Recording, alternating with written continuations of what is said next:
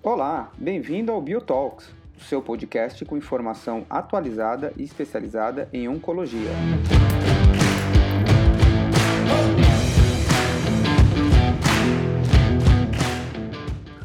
Olá pessoal, meu nome é Andrei Soares, sou oncologista do time da Bio. Estamos aqui para fazer um Biotalks especial.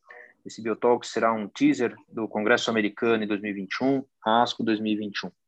Eu recebo hoje um grande amigo e colega aqui da Bio, o Adriano Silva, que é oncologista em Curitiba, e a gente vai falar rapidamente nesse Biotalks um pouquinho sobre uh, essa mudança que a gente teve aí desde 2020, né, com a primeira ASCO na história da ASCO tendo sido totalmente online por conta da pandemia, e o que, que a gente pode esperar e como devemos nos preparar, na verdade, para a ASCO de 2021. A gente sabe que esse ano, por conta da continuidade da pandemia, o Congresso Americano será totalmente virtual novamente. E eu já convido aqui o Adriano para falar um pouquinho para a gente como foi 2020 e o que, que a gente tem que saber, o que, que a gente tem que se programar em termos de 2021. Obrigado, Adriano. Obrigado, André. É prazer estar aqui com todos uh, e com você principalmente para a gente discutir uh, como vai ser essa ASCO 2021. É, em 2020, a gente teve uma novidade que foi uma mudança meio que em cima da hora, é, do formato da ASCO, estavam todos preparados para ir presencialmente, e por causa da pandemia e aquelas incertezas, foi transferido para o formato virtual de última hora. Então, a gente teve uma divisão da ASCO que eles chamaram de, de Scientific Meeting, que era a apresentação dos estudos orais e, e dos posters, e depois, em setembro, a gente teve a parte educacional, que foi um pouco dividida. Esse ano, não, esse ano a gente vai ter o Congresso todo junto, como seria é, em Chicago. Mas a gente teve uma quantidade de inscritos bastante grande na ASCO 2020, foram 45 mil inscrições, ah, e desses metade eram americanos e metade eram internacionais, e dentro dos internacionais, a China e o Brasil foram os que mais se destacaram, até porque pelo, pela quantidade demográfica aí da população e, e de oncologistas. Mas o Brasil chegou a ter quase 2 mil inscritos na ASCO ah, de 2020. É interessante lembrar que é, a ASCO não é um congresso só para oncologistas clínicos, né? Então, só 40% ah, de quem atendeu ao congresso são oncologistas clínicos, o restante se divide ali entre a, a, a pesquisadores, o pessoal de laboratório, o pessoal da indústria farmacêutica, até é, é, hematologistas vem crescendo bastante a presença dentro da ASCO, porque a gente tem tido bastante gente da ASCO, bastante gente da hematologia atendendo a ASCO. Então, agora em 2021, Andrei, eu queria começar a salientar pelo menos as datas, né, para todos ficarmos atentos. Agora, dia 28 de abril, foram anunciados os títulos de todos os abstracts que serão discutidos, né, tanto da plenária como das apresentações orais como dos pôsteres. Ah, então, a gente pode discutir um pouco do que vai ser apresentado ah, na plenária ah, daqui a pouquinho. Agora, dia 19 de maio, a gente vai ter acesso a todos os abstracts, menos os late breaking abstracts. Então, a gente vai poder já ver em primeira mão quais artigos foram positivos, alguns dados iniciais, aguardando a apresentação no dia do Congresso. Ah, e dia 3 de junho, ou seja, na véspera do começo do Congresso, vão ser lançados, vão ser ah, disponibilizados os abstracts dos late breaking abstracts, que são ah, os da plenária, que são as apresentações orais mais importantes do Congresso.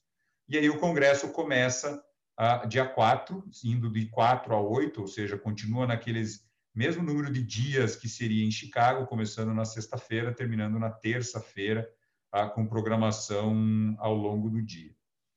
Outra mudança, né, André? Ano passado a inscrição foi gratuita para quem era membro da ASCO, ah, o que obviamente foi um facilitador para quem é membro, mas um dificultador para quem não é membro.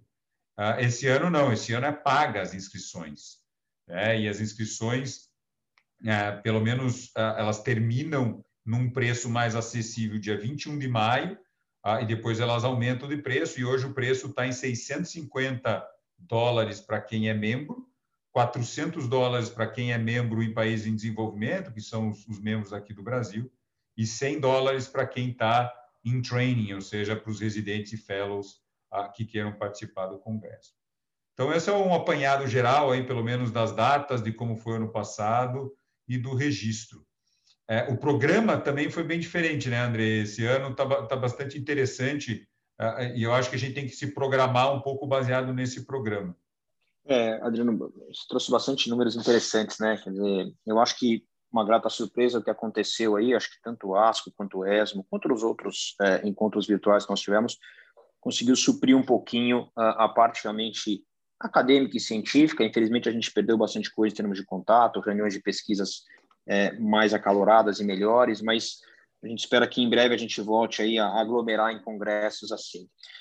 A gente já vem falando desde que começaram né, esses eventos online, é, em termos de como se programar, quer dizer, é muito importante, porque existe aí toda uma, uma diferença entre você se deslocar aí para algum lugar e estar tá totalmente focado em, em fazer, uh, uh, né, acompanhar o congresso, colocar sua concentração no congresso, do que quando você está em casa ou quando você está aí no seu dia a dia de trabalho. Então, como você bem colocou, né, começa na sexta-feira, dia 4 de junho, vai até terça-feira, dia 8 de junho. O congresso vai começar na, na, na sexta-feira, dia 4, às 10 horas da manhã, horário de Brasília. Tá? A gente depois vai falar um pouquinho só o que começa esse horário não, mas é, eu chamaria atenção antes, o que a gente vem falado aqui muitas vezes, é que seria bastante importante para que se você pudesse acompanhar o congresso, Além de você fazer toda a programação que você mesmo citou agora, então pegar lá o teu programa, montar a sua agenda, os tracks que você vai querer assistir, né, os principais tumores que você trata, pelo menos no primeiro momento, é, olhar já os hábitos antes, antes nas datas que você colocou, é que durante esses cinco dias de evento, você concentre a sua agenda para assistir o evento, como se você tivesse, por exemplo, saudosamente em Chicago. Então, o ideal é que consiga fechar o consultório ali na sexta-feira, na segunda, na terça-feira, eventualmente se organizar para a equipe ou quem possa passar aquele, aquele final de semana visita nos pacientes internados não, para que você possa focar eventualmente em todas as aulas que serão ali apresentadas e discutidas e assim por diante.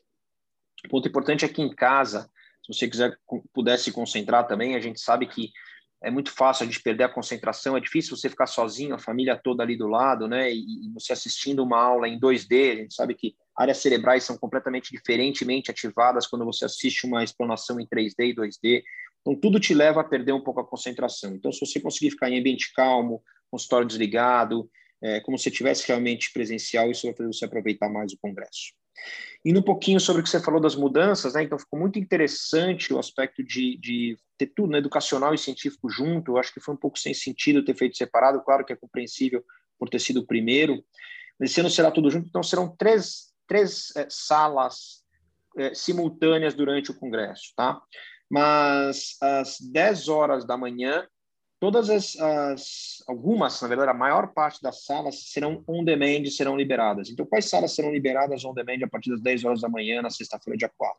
A sessão educacional, as sessões de posters, as sessões de discussões dos posters, algumas clinical science eh, symposiums e alguns casos clínicos que serão debatidos. A partir das 11 horas da manhã começarão realmente as apresentações é, ao vivo, né? Serão três salas simultâneas, algumas sessões educacionais, ou poster session discussion, ou clinical science symposium acontecerão de uma maneira é, ao vivo também, assim como todas as apresentações de abstracts, né? As oral abstracts, assim por diante, elas serão é, ao vivo. Importante ressaltar que depois que você tiver essas sessões de oral abstract ao vivo, elas passarão a ficar on demand também para você poder assistir nos próximos dias, se você perder alguma coisa. Assim como os highlights of the day, né, que eles fazem, eles já começam o primeiro ao vivo, na verdade não é bem ao vivo, é um gravado, mas eles, eles só são liberados a partir do primeiro dia às sete horas da noite, tá? Tudo horário de Brasília. Então, a partir daí você vai ter a saída desses highlights também, eles vão ficar on demand, né? E no domingo, né, a gente vai ter realmente a sessão plenária, e o Adriano separou aí só para a gente deixar o gostinho do que, que a gente vai ter na sessão plenária é, é, da ASCO de 2021. É, a plenária, como de costume, vai ser no domingo, a uma da tarde, horário é, americano, ou seja, duas horas da tarde, horário de Brasília. Lembrando que o horário Eastern, ah, que é o que está no site da ASCO, é o horário de Nova York, não é o horário de Chicago. Ah, então, nós estamos a uma hora para frente do horário ah, ah, de, Nova York, ou seja, o horário, o Eastern Time. E diferente do, dos outros anos, o Congresso vai acabar na plenária. A gente não vai ter quase que nada depois da plenária, apenas algumas educationals não vai ter nenhuma discussão, que era uma coisa que vinha acontecendo nos últimos congressos. Então, a plenária a gente vai ter cinco, cinco artigos, né, Andrei? Um, acho que cinco artigos com potencial muito grande de alterar a nossa prática clínica.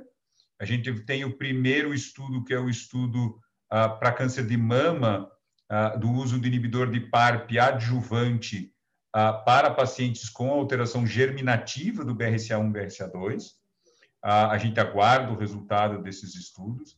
A gente vai ter um, inibidor de checkpoint, uh, um segundo estudo que é um inibidor de checkpoint para pacientes uh, tratados com carcinoma de nasofaringe, e isso talvez seja é, uma área com necessidade, né? Um tumor que tem poucas opções de tratamento quando refratários, uh, e, e a imunoterapia talvez aí arranja um espaço nesse tipo de patologia.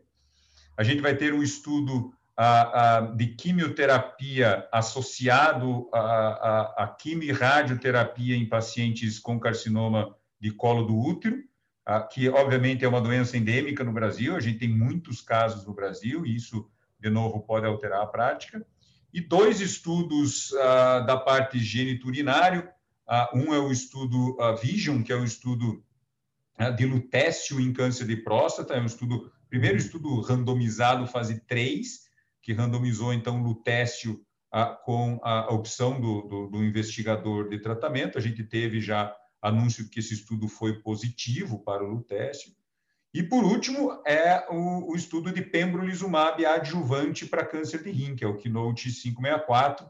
Aqui também já tivemos um press release dizendo que ele foi positivo para sobrevida livre de doença e que a gente espera os dados para ver se isso, o quanto que isso vai impactar na decisão no tratamento desses nossos pacientes. Então, são cinco estudos que eu acredito que vão impactar bastante no nosso day after ali, após, e, e, e, nós da Bio vamos fazer uma cobertura ali, vamos tentar atualizar todos um, do resultado desses estudos e o que, que muda uh, daqui para frente. Né? É, eu, vou, eu, vou, te falar que eu tô, tô bem empolgado aí com essa sessão plenária, bem interessante, de verdade. Acho que esse dos últimos anos é um dos anos que eu tenho mais assim empolgação de assistir essa sessão plenária. É interessante como o GU continua forte, né? Impressionante. Nos últimos praticamente seis anos de plenária, a gente sempre tem ali um assunto GU é muito interessante, mas é interessante se a gente ver um, né, um tumor, como você bem falou, né, met needed em termos de nasofaringe ou um problema endêmico brasileiro em termos de, de colo de útero, né, a incidência enorme em câncer de mama, né, e a gente cada vez mais avaliando e estudando os pacientes em relação às mutações de BRCA. E, e também a gente, né, para RIM, uma expectativa aí de que a gente sabe que já saiu press release, né, o estudo ele é, ele é primário para um dos endpoints, né, que é o endpoint de sobrevida de recidiva, a gente espera que vamos ver os dados, mas realmente que isso se mature depois como sobrevida global. É, eu queria deixar o convite, então, a gente quis deixar aqui nesses últimos minutos um pouco da, da vontade da, do acompanhamento da ASCO 2021. E eu queria deixar um convite para vocês, para que vocês acompanhem nosso próximo Biotalks. Na verdade, ele vai acontecer antes da ASCO ainda. Então, nós vamos reunir aí, eu tentar reunir quase o time todo aqui para falar um pouquinho sobre os abstracts, tá? Então, eu vou convidar vocês para acompanhar o nosso próximo Biotalks, que a gente já vai começar a fazer aí um, um, uma avaliação e uma discussão um pouquinho sobre os resultados do abstract, dos abstracts que serão apresentados é, na ASCO desse ano. Também deixar o convite para todo mundo acessar as nossas mídias, né, tanto o Instagram, quanto o Facebook, quanto eventualmente é, LinkedIn, e também o nosso site www.bioeducation.com.br. A gente tem uma área de ensino à distância interessante, a gente está com alguns cursos, a gente começou aí lançando aí um curso de avaliação de resposta e resiste. Então está todo mundo convidado para dar uma olhadinha nisso. Adriano, finaliza nosso bate-papo aqui e a gente se encontra em breve no nosso próximo Biotalks. Obrigado. É, isso aí, Andrei. Obrigado pelo convite. Ah, lembrando que às vezes é confuso ah, escutando num podcast ah, mentalizar ou visualizar exatamente como vai ser. Então, todas essas informações que a gente falou estão disponíveis no site da ASCO. Né? Existe um site específico um, onde a gente tem essas três salas com a divisão para a gente poder fazer essa programação antecipada do que, que, gente, do que, que cada um vai assistir, qual é a ordem do que a gente vai assistir. E até é, existe uma página que diz exatamente quais são os educational sessions on demand, para até a, a, quem tiver interesse em alguma educational session especificamente por tracks, né, como a ASCO sempre faz, a, quem quiser ver só GU, quem quiser ver só ginecológico, quem quiser ver só hematologia, por exemplo, que tem três uh, discussões orais, pode ter acesso a todos esses a, a, a programação no site da ASO. Então, reitero o convite do Andrei para todos ficarem atentos aí uh, nos próximos Biotalks e a gente deve atualizar aí, uh, pelo menos dar dicas de quais estudos vão, vão realmente causar impacto na frente, assim que eles sejam disponibilizados ali depois do 19 de maio. Grande abraço, Andrei, prazer estar aqui com você, abraço a todos, forte abraço.